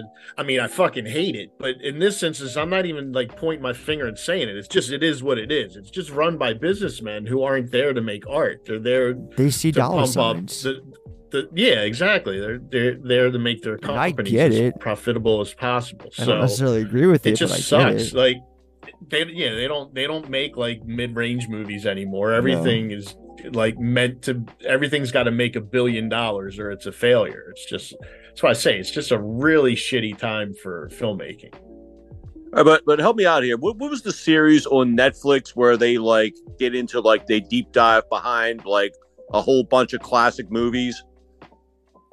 I mean, there's a bunch of shows. That i did think i know that. what you're talking about i can't remember what it's called yeah, I'm trying. but- This is right. Oh, is it the movies that made yeah, us? there it that is. we're Yeah, and if talking you if you Yeah. watch that, and it's it's it's a it's a good watch. Yeah, don't get me wrong. And it, but pretty much all of the movies that you know are these super classics that like, oh my god, like how how how could uh, we imagine our lives without these movies? Like ninety percent of them got shot down. You know, like they were just like the studio was just like, oh my god, this bullshit will never work. Like there's no fucking way like we should put money into this, and they almost got shut down a bunch of times. And that just goes to show you that like that how how bad it is, you know, for just trying to get your movie out there from from step one to the theaters with with, with studios and like it's like when we talk about stuff like Home Alone, Die Hard, you know, all these almost never made it to theaters.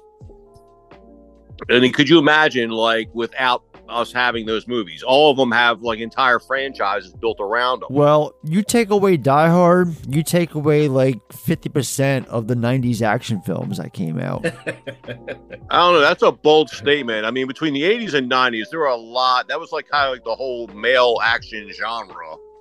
Everything was like Die Hard in a plane, Die Hard in a bathroom stall, Die Hard in, you know, a fucking guest house, Die Hard in everything, Die Hard in the mall. You don't know Those were when you're like gonna die hard, gratuitous bro. violence What do you want? Right there. We had like all the Schwarzenegger films, you know, like Commando and and Cobra, uh, baby. Total Recall, Uh, You had uh, Rambo. I'm, I'm saying, I'm thinking Stallone.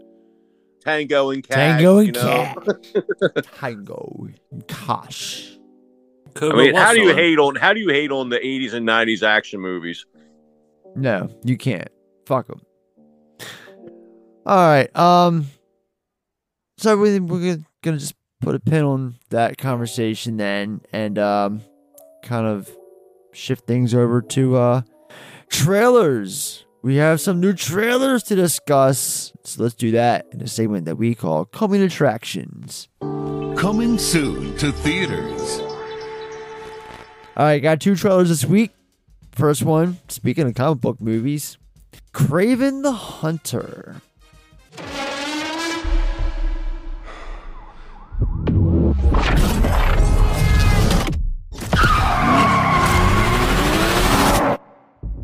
My son, never show mercy.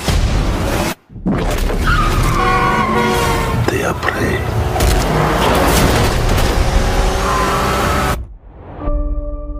We are predators. Boys, your mother is dead. She died because you sent her away. She was weak, sick in her mind. You know my business, yes? Power is about strength. If you show weakness, you will give our enemies an opening.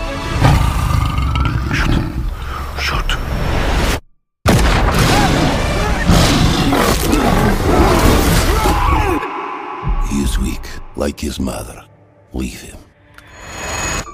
What happened that day? I stared death in the face, and for the first time, I saw my true self. Tell me about this hunter.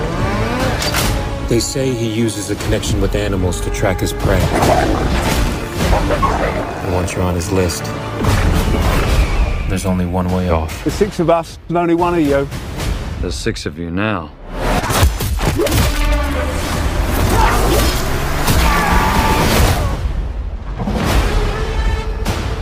Why do you hunt? My father puts evil into the world. I take it out. I think you're some kind of honor. You are exactly like our father. Just another man hunting for a trophy. We're murderers. Isn't that what he taught us? You don't get to do that to me anymore. Mr. Taglin? Mr. Taglin? Where's Mr. Taglin? Oh, you're standing in him.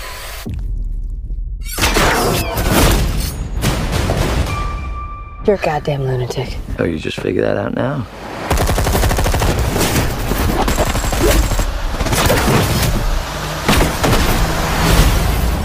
So, Sony's slew of Spider-Man villain There is an animal spin-off, in each one one of off, us. fuck off. Don't you want to know why they We're call me back the with Rhino? another one. What would you guys think of this? The, the first thing is I don't know anything about Kraven the Hunter. Like I've never read a panel of one of those comics, so I don't know anything about it. I've known of him. Two. I just don't know like what his powers are, what he does, why I, I Spider-Man remember hates like him. yeah, I remember seeing covers like I, the character with the big like the lion's mane like Right. draped over his shoulders. Right. Like I remember that from like comic book covers, but I never actually read one. The second thing is I, I still haven't seen Morbius, and I don't love those Venom movies. So, um, but I'm actually excited for this. I think a I like Aaron Taylor Johnson. He's just got a crazy like Mel Gibson energy that I like. Mhm. Um, and I don't know the trailer. I I've read people talking shit about it. I thought it actually looked pretty cool. Like it looks extremely violent. Um, he closes a bear trap on a fucking guy's head. Like I'm sign me up. I'm there for that. Yeah, I saw that and I was like, ah, straw dogs. but yeah, I mean, the last slew of these movies have not impressed me. And as much as I want to get excited about this movie, because I'm with you, I, I am a fan of, of Johnson's. And hey, we can th- add some fucking speckles of CG blood and call it R all we want. And maybe it'll be cool at the end of the day. Who knows? But until I see Spider-Man pop up in these R-rated movies, then that'll that'll be that'll that'll be something right there. Be like see fucking Tom Holland show up and swing down for a couple scenes in an R-rated movie. Sure, Marvel would love that. Uh, Morbius wasn't R, was it? Morbius ended up being PG I thought thirteen. Morbius was R. It might. It could be. Maybe I, I'm I- wrong. like I, said, could haven't be wrong. it. Shit, you know. Let me look it up real quick while I got the trusty old iPhone. I, I feel looked like- it. I looked it up, and I mean, I, It's I, was, I was actually Yeah, I, I was going to say. I felt like this was the first R rated of these movies. wasn't uh wasn't Logan R? Well, Yeah. Logan was, but Logan was a hard different. R, was- and it was fucking one of the best comic book Like films. a you'll- one-off. and we see- also- see, that's why I have that's why I have hope for this movie because Marvel is this is where Marvel kind of sets itself apart from DC is that they have like these ultra violent characters. Don't forget Deadpool. Yeah, yeah, and Kraven is one of them. You know, like the Punisher. You know, what I mean, you can't have a PG thirteen Punisher. I'm curious You know, to see what they're gonna do with this Daredevil show that they're filming right now with the Punisher. Because I know Bernthal is back as the Punisher. Yeah, like like yeah, same same thing. Like you you know you you do it on made for TV where you can basically do whatever the hell you want. You know, there's there's, there's like the, the I guess the adult rating, whatever the adult equivalent is. Like what is it on TV? TVMA. Yeah, MA. Yeah. So it's it's basically the same thing, but you can you can get you can get as violent and dirty as you want. You know, with gratuitous violence and nudity and everything else. Like some some Marvel characters are really written for grown ups, and that and you you can't really uh, take all the all the juice out of the orange and then like try to sell it to kids when when. So I, I think it's kind of a bold statement on and just on the studio's behalf that they allowed them to push an R-rated movie, like an R-rated comic book movie, because normally that's the kiss of death. I mean, am I right? No, you're right because It, it's changed a little bit. It, the past few years, it's it's become somewhat. Deadpool made it somewhat acceptable. Yeah, Deadpool. Deadpool. Be, be, uh, Deadpool. A lot of it was just the language, you know, and the Yeah. gratuitous violence, but same same principle. Yeah. So, but I like a bit, you know, for Aaron Taylor, Aaron Taylor Green, you know, one Russell Crowe playing his dad, the villain, which is awesome, and just and you could just tell from the trailer that it's got that like ultra violence aspect. Like they made, you know, the the character is violent and and and and primal as he should be playing that role. So I mean, I, I got high hopes for it. I just you know I'm, I'm kind of excited for it actually. a tale Yeah, of revenge. I'm, I'm actually excited. Yeah. so Like it's not often that you see that, that most co- comic book characters are especially Marvel and the Marvel side, are kind of watered down from their original comic book version, so you could sell it to kids because you know uh, you can't make you know whatever what are they at like like 14 billion dollars at this point off that franchise it's ridiculous but like they make more money off that franchise than the NFL but hmm. True. yeah but somehow that's a thing and but you can't do it without the kids so you got to you know take a little few cuss words and and and some of the the blood out of it and then you can you can release Yeah, it not it's- as saying less violent It's but give and take, exactly. So, all right. Well, Jocelyn, Andrew, you guys want to chime in? Not really. I'm not my bag. Uh, not a problem. All yeah, right. Yeah, I, I'm not interested in this. Jocelyn, it's Marvel adjacent. That doesn't interest you?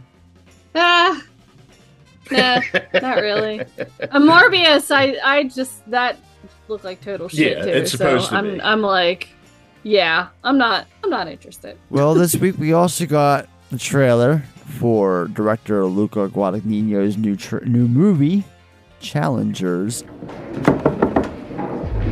Wait. Hi. Hey. Tashi Duncan. She's gonna turn a whole family into millionaires. She'll have a fashion line, a foundation. You were incredible today. Thank you. I mean, it wasn't even like tennis, it was an entirely different game. Hey, come hang out with us later. Want me to come tuck you in? No, we just keep talking. How often does this happen? Going after the same girl? Not as often as you think. We usually have different types. So you're saying I should be flattered? Aren't you everybody's type? Come here. Which one of us?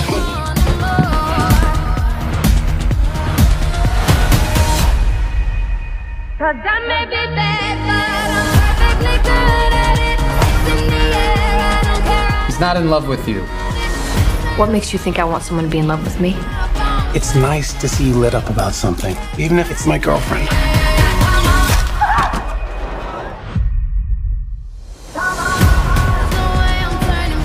Art's got his coach, Tashi Donaldson, who also is his wife. I'm playing for both of us, Tashi. I think maybe we're disturbed by the fact that she could have been into someone like me When we were teenagers. When we were teenagers. Hey, I love you. I know.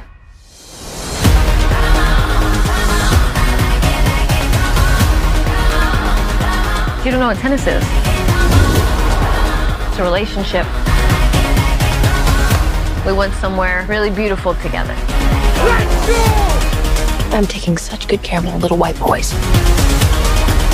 I assume you planned this? Not this part.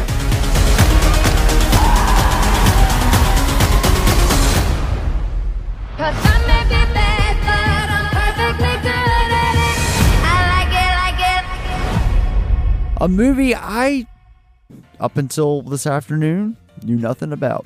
I had no idea he was already doing another movie with Zendaya.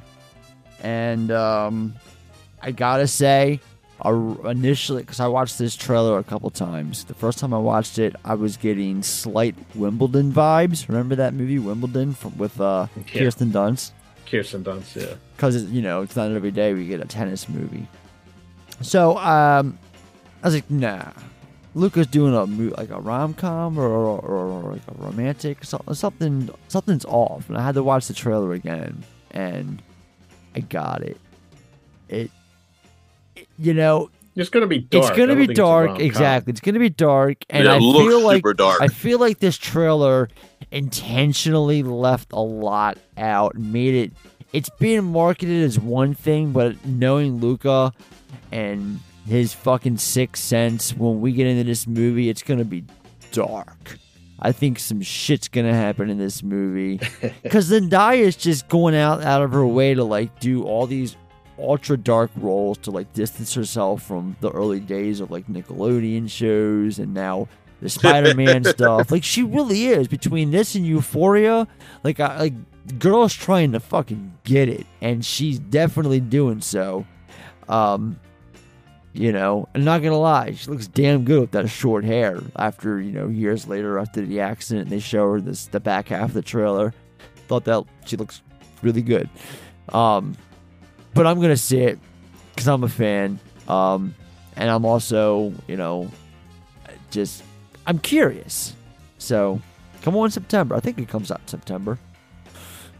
But uh obviously I'm gonna pivot to Justin and ask for your opinion for obvious reasons. And yes, it is September. Yeah, I, I was shocked to see his name. Like I didn't know he was working on anything, so I was like, oh wow. And it didn't like it's it's about you know 40 seconds into the trailer before they reveal that it's his movie. So Right. just like you know, it didn't nothing in that leading up to it or even after that like gave me vibes except there's like just one shot of like the camera kind of like slowly panning in. I Mhm. was like, okay, that looks like one of his shots. But other than that, like it, it looks like he's I don't want to call it mainstream, but he's making maybe his most accessible movie. Yeah, and I noticed it was I mean, also it depends on what it what it ends up being, but compared to the past few, you know. I noticed that Amy Pascal produces it. I was looking at the credits after I watched the trailer. Mm. and I saw her name was in the producer credits, and then also Trent Reznor and Atticus Ross are doing the music because they Oh, they really? they've been doing all of That's Luca's movies for the last couple years now. Did they do Bones and They all? did.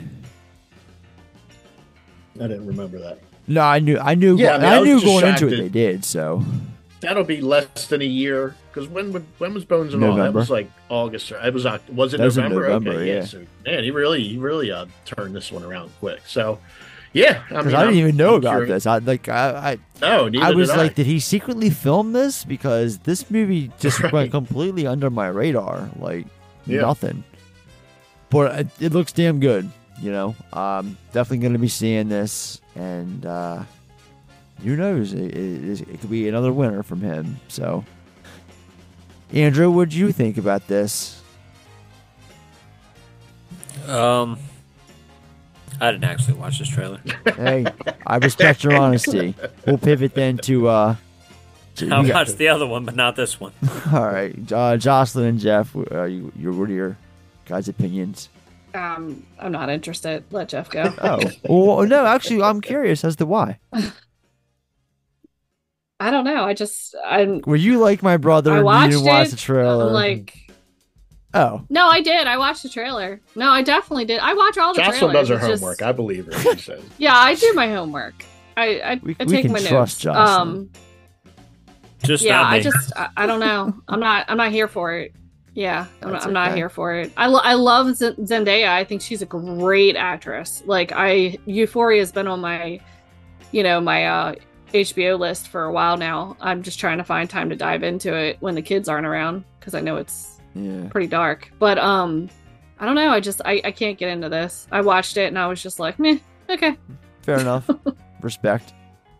And I would probably feel that way if it wasn't a Guar- um, Luca Guardino. Yeah, I can't spit his name out. You know, what Guadagnino. And I don't know who that guy Guadagnino, is. thank So you. maybe if I knew who he was, He I might did He did he did Bones and All, which just came out recently, so you maybe have seen it. I'm- did the it's- Suspiria remake. he did the Suspiria Call remake By Your Name. and uh, Call Me by Your Name. Yeah, Okay.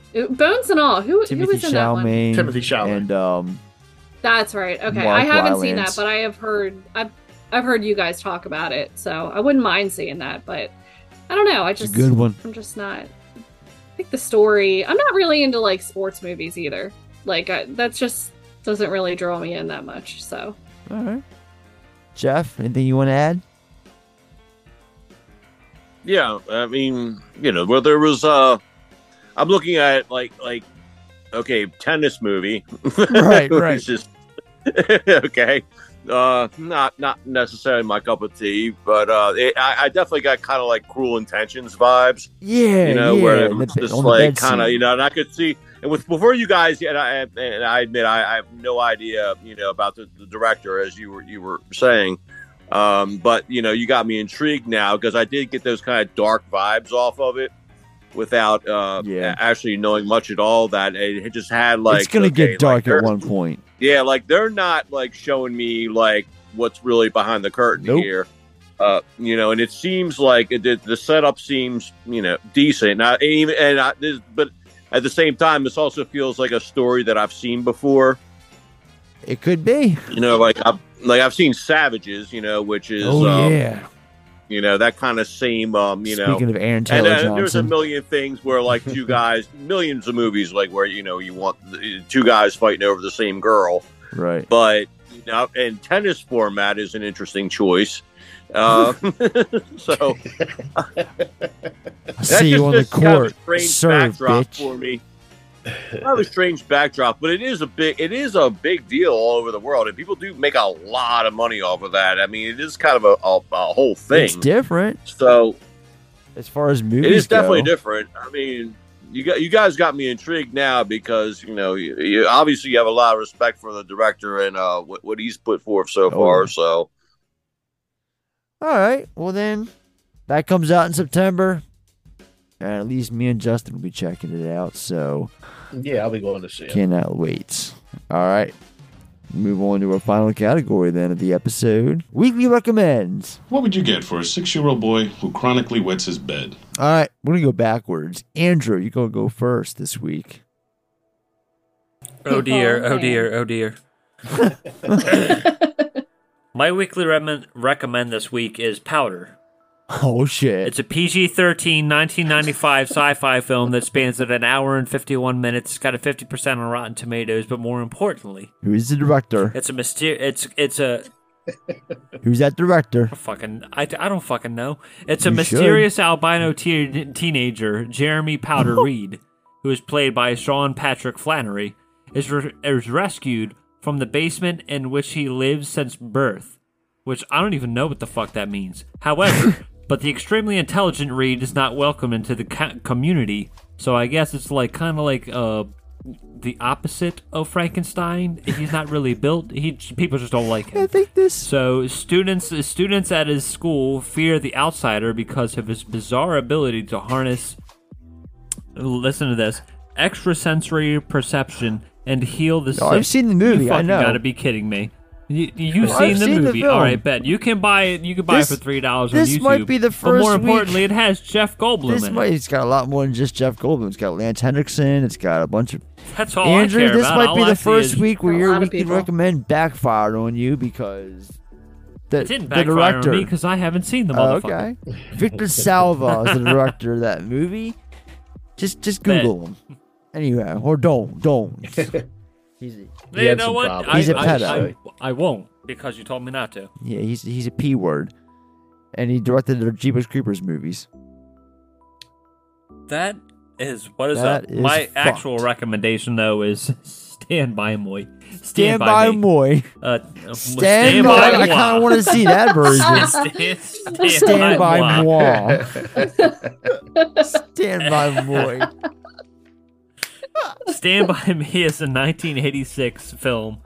It's a Stephen King story, but I don't even think of Stephen King when I watch this film. Honestly, like that's the furthest thing from my mind when I sit down That's and watch this film. It's, it's basically, it's basically just four teenagers that are. It's a, it's a coming of age film where.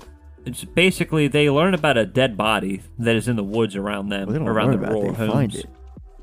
Well, they well they hear about it and they go Yeah, look for true. it. So anyhow, it's just about the camaraderie between those four and how they get to learn each other as they're going upon this, you know, adventure to find this, you know, supposed dead body or whatever have you. Yeah.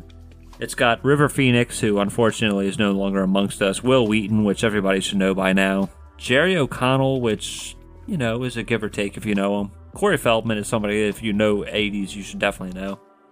But more importantly, Keith Sutherland, it's Keith Sutherland and Richard Dreyfuss, which I didn't even know was in that film.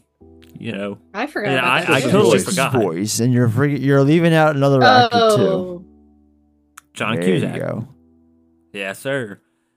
But either way, th- this is by far my favorite uh, Stephen King uh, film, I guess you could say. I like me some Pet Sematary. Obviously, I love The Shining. But this is my favorite. Like, this goes at the top of as far as, like, Stephen King films Whenever go. I think So about Stand my- by Me, I think about the scene where they come out of the water and they got the leeches. The leeches. Oh, that, yes, that dude. scene That still always stood out traumatizes to me, when I was man. little. Because like Cinemax, when I was a boy, when I was a little boy, used to play the shit out of that movie, and for some reason, the leeches scene will always stand out. Just it's wild. So, But yeah, I mean, I know I I uh, recommend some off the chain shit, but Stand by Me is an absolute necessity. Like top ten film for me easily. Yeah, it's a good yeah, pick. that- I agree. All right, Solid. Jeff, how about you, man? What are you gonna recommend this week? Well, I mean, since we were discussing Stranger Things, am I allowed to recommend a series? You can. I'll allow it. All right. I don't know how many of you were up on From.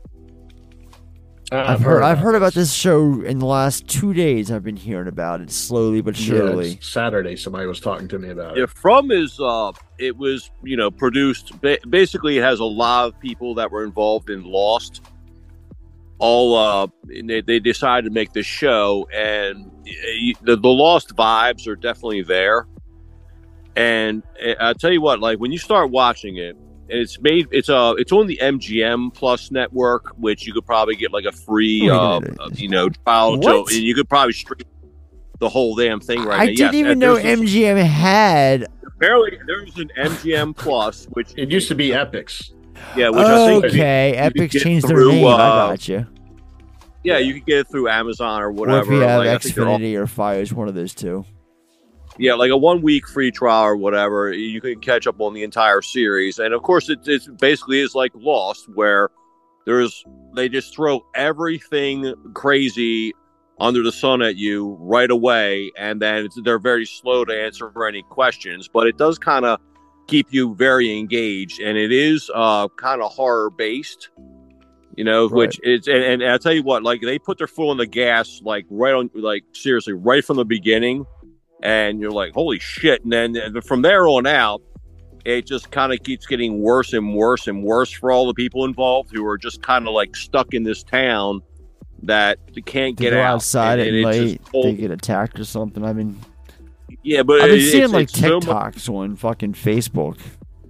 it's so much involved with it that it's it, it's kind of like its own thing. The one drawback from it, I mean, aside from People with the lost smiles aspect, on their the face. lost aspect, the lost aspect is like where they just throw so much shit at you, and you're kind of mad. It's like, damn it, just just get to it already. You know, I want to know what's going Right. on. And but then they throw something instead of giving you an answer, they give you like two more questions. You know what I'm saying? So that part's a little infuriating, but it definitely keeps you in tune. But the and and, and some of the acting isn't the best, but the the, the story, the plot, it, it's very engaging. Like it's very uh, intense. You know, like the, the and the scenes from one to another to another are very intense. And it's just like they're just trying to deal with this kind of like day to day in a place that you can't escape. And it's it's it's it's it's a good watch. It's definitely worth your time. I'm still uh this is one of the ones where I'm watching it right now and you know and we're in the second season and the jury's kind of still out but you can catch up on it quick and then I don't know maybe we could we could discuss this at a later date and decide if it's if it was really worth the stretch or not. I feel like it may have a lot of potential or it could fall flat. It's one of those ones like um you know like Game of Thrones Right. where It could go a lot all of the ways. potential world How many how many seasons is there? It's just two so far, and and we're still. Um, I think if I remember correctly, there was like one more episode, maybe two more episodes in this season, in the second season. Yeah, I mean Lost was one of my favorite series of all time. So if you like Lost, it's you will definitely in my will- top three. You will love this. It is it is Yeah. is is very much like Lost in a different setting and very much more more scary. You know, more more horror based. Hmm. Yeah, Alright. sounds interesting. Yeah, is uh it, it is definitely worth a watch. All right. So I sat down recently, and with all the controversy going on with censorship, I decided to watch The French Connection for the first time ever over the weekend. It's my weekly recommend, hands down. Uh, slow burn of a movie, but it made me feel like I was watching a filmmaking clinic being put on in front of me. A lot of the movie itself reminded me of Chinatown in the sense that both movies follow a similar structure in that it's all about the tension being played out with an ending that doesn't reward the audience of a cliche happy ending and for the sake of being another film um, the, the raw visuals the flawless sound design, the untouchable cinematography, the uncanny performances, everything about the French Connection is a reminder to me of why I love the art of cinema. Gene Hackman is, I, I've seen the man in some legendary roles, and now I've seen him in this, and it's something else. Um, it, it just in Roy Scheider, so it, it, everything about this movie, I'm kind of pissed off at myself that here I am, 38 years old, and it's taken this long for me to finally see this movie. But after the way it ends, it kind of left me wanting more. There's a sequel. I will be watching that very soon. I have no idea if it's as good as the first one. I doubt it, but I'll be checking it out. So maybe next week it'll be on my next weekly recommend. But until then, I'm here to say the French Connection. Yes, it's taken me 50 years, but it was a fucking phenomenal film. So it's my story, and I'm The sticking to not, it. Not the sequel's not Friedkin, so Oh, know that going in. Ooh, and I, I also know it loses Scheider too. I saw he wasn't in the casting list. Yeah, I think that's right. Yeah, I don't I don't know if I've ever watched that one. The, the second one. I've seen the first one. I don't know if I've ever seen the second. And all another forget something else is, that surprised me too about the movie is spoilers. The villain gets the fuck away. He dips out. And it's like, wait a minute. Oh, I watched this movie expecting like some satisfactory kind of ending or something like that. Nope. So, yeah, I liked it. Hey, sometimes the bad guy needs to win, you know, like And it happened here. I was f- kind of surprised. I was kind of taken back. So yeah, that that happened. But yeah, hell of a No, it was movie. based on a true story. Yeah, it and, um, was. and freaking like he always tried to keep things as realistic as possible. So they probably tried to talk him into a, a happy ending where Popeye Doyle wins, and he was like, "Fuck you, not No. happening." Only thing Popeye Doyle got out of that whole shit was a fucking raging heroin addiction. anyway, I digress. That's my uh, that's my recommendation for the week. Like I said numerous times already. Um, Jocelyn, Justin, you two are up next. Who wants to go? Who wants to go last? You want to? go? I'll go. Yeah, I'm fine. I'll go. Um, I actually want to recommend um, back from 1999, The Sixth Sense. Um, I've Never heard of it. Good year. Yeah. Yeah. It's quite a year, quite a year. Um so I um so uh, like I said Nola had a she had a tooth extraction yesterday and when we got back it was like at 8 in the morning. So we got back and she's like I want to watch a scary movie and I was like okay. She's only 10. So there's a lot of things I don't want to expose her to right away, but I feel like M Night movies are pretty pretty good um I guess like gateway movie into like you know those kind of twist and turn horror movie type things, and they're they're pretty mild for Yeah, the gateway most part. movie, like, Um, like you said. yeah, yeah, yeah. Um, I forgot that the guy shot himself in the beginning, but I was just like, oops. Oh, yeah. But you know, yeah, it's been a long time. Um, since I- excuse me. I also forgot he was That a Wahlberg guy has a too. name. That's Donnie. I just said I forgot he was a Donnie. Too. Yeah. It is tiny anyway, so um, you know, this movie came out when I was fif- uh no. Yeah, 14 years old. So I hadn't gone through a lot of like life lessons and you know, I haven't really gone through a lot of shit um since I had seen this movie, but watching it as an adult, I did just see this movie in like a totally different light. Um especially losing my mom, it kind of hit home for me too. Any kind of movie that, you know, talks about like, you know, a parent dying and stuff like that kind of you know, is like a soft spot for me.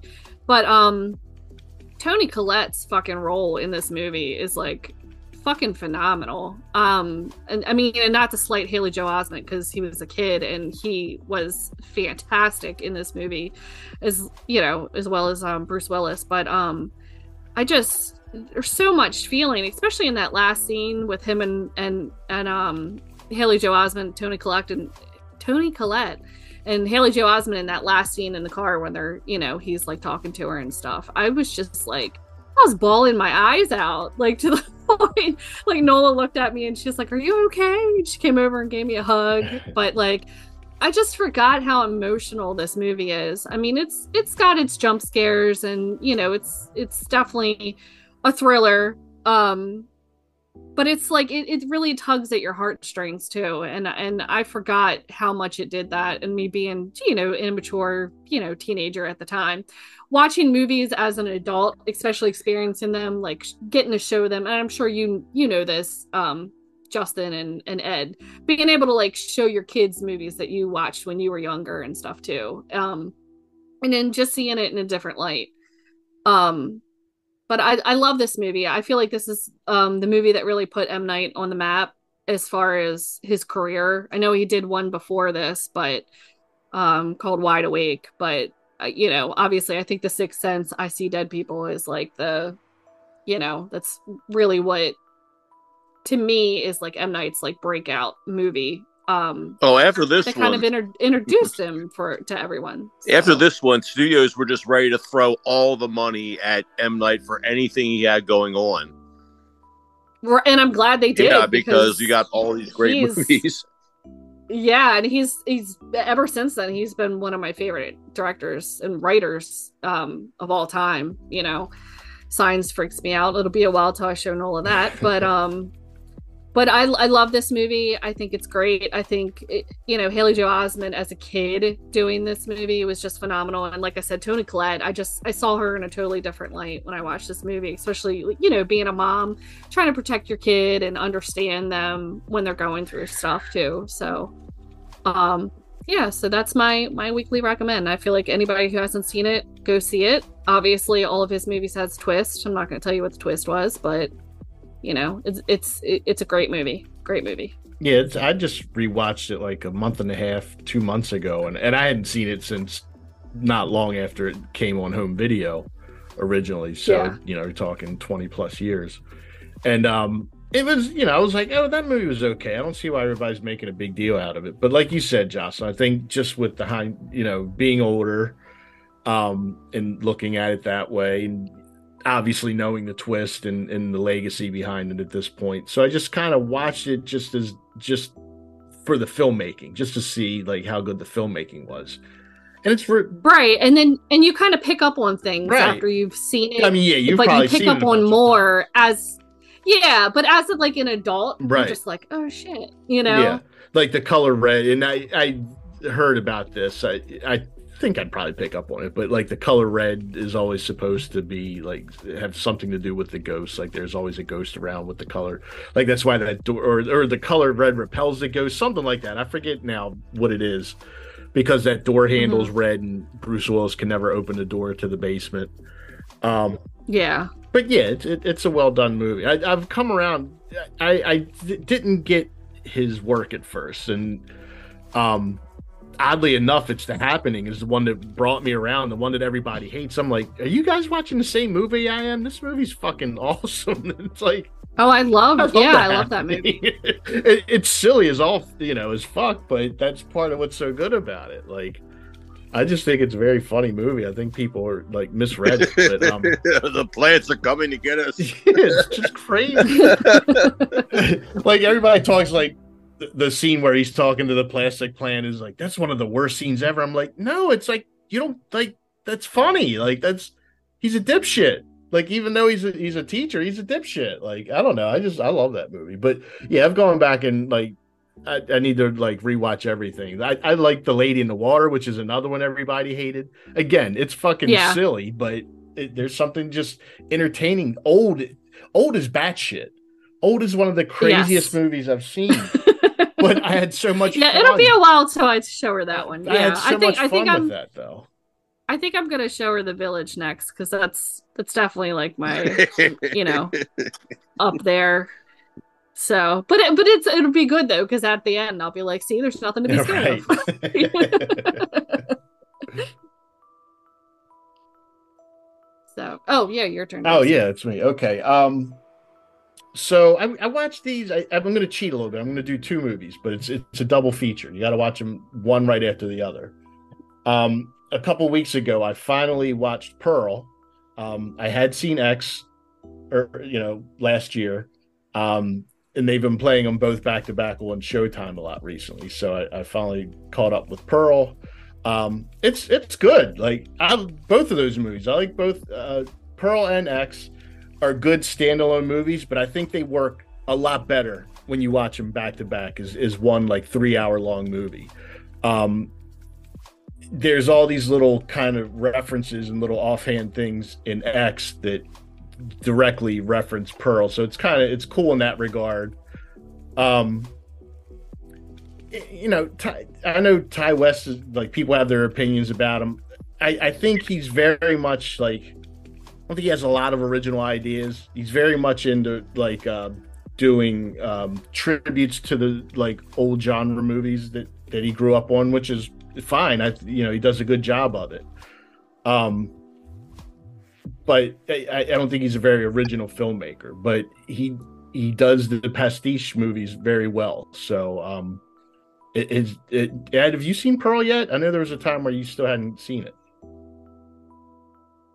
Ed's not here. All right. Anybody else Is that- seen? is that taking a either- dump of again? these? Yeah, no. He's having bowel trouble tonight.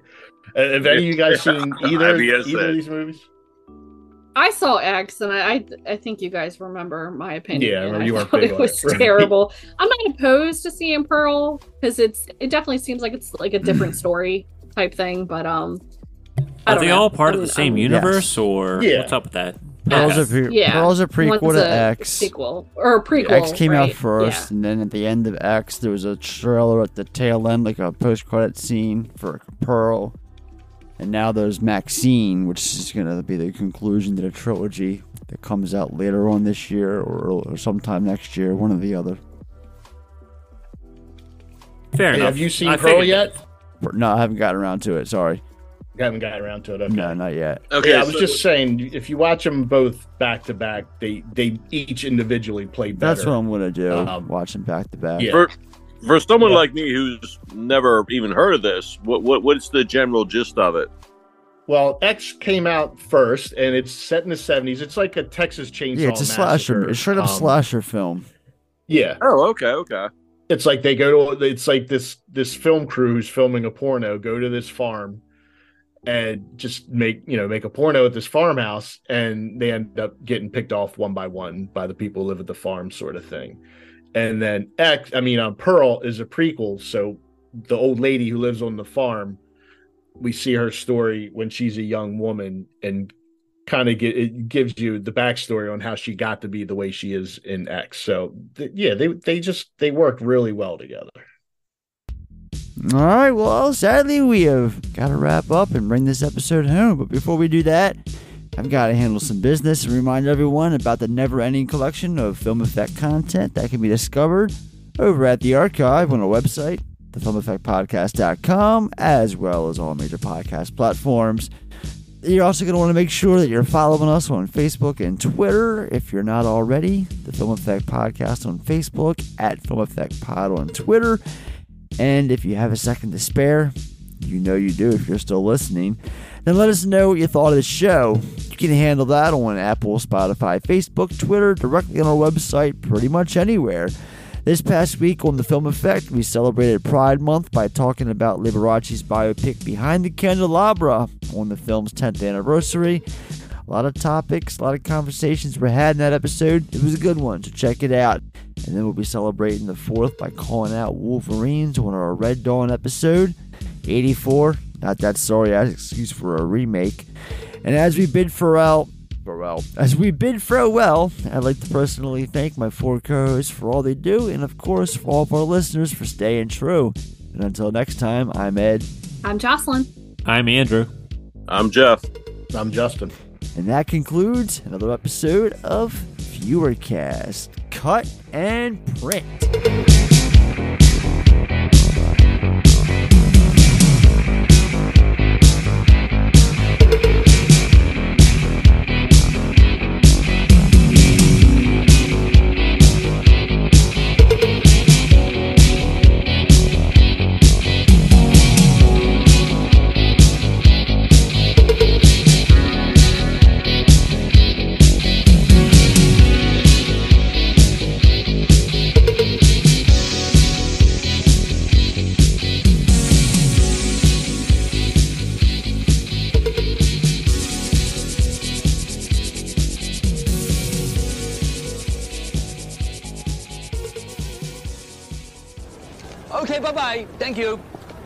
Thank you. Bye.